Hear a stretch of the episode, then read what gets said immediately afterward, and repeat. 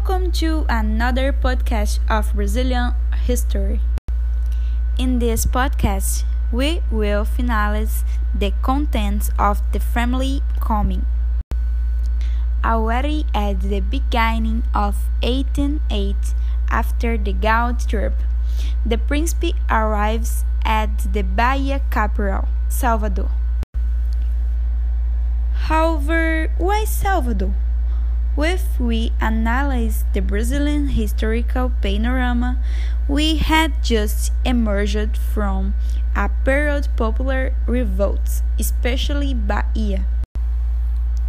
The Baiana Conjuration was a movement that involved more popular class, including the Slavs, one wanted improvement for Brazil and the another form of government always based on the ideas of the Enlightenment. Finally, the intention of the regent prince to arrive in Salvador was to appease the revolutions, with took the opening of the port the friendly nations, that is to England. This would be a first step towards Brazil independence.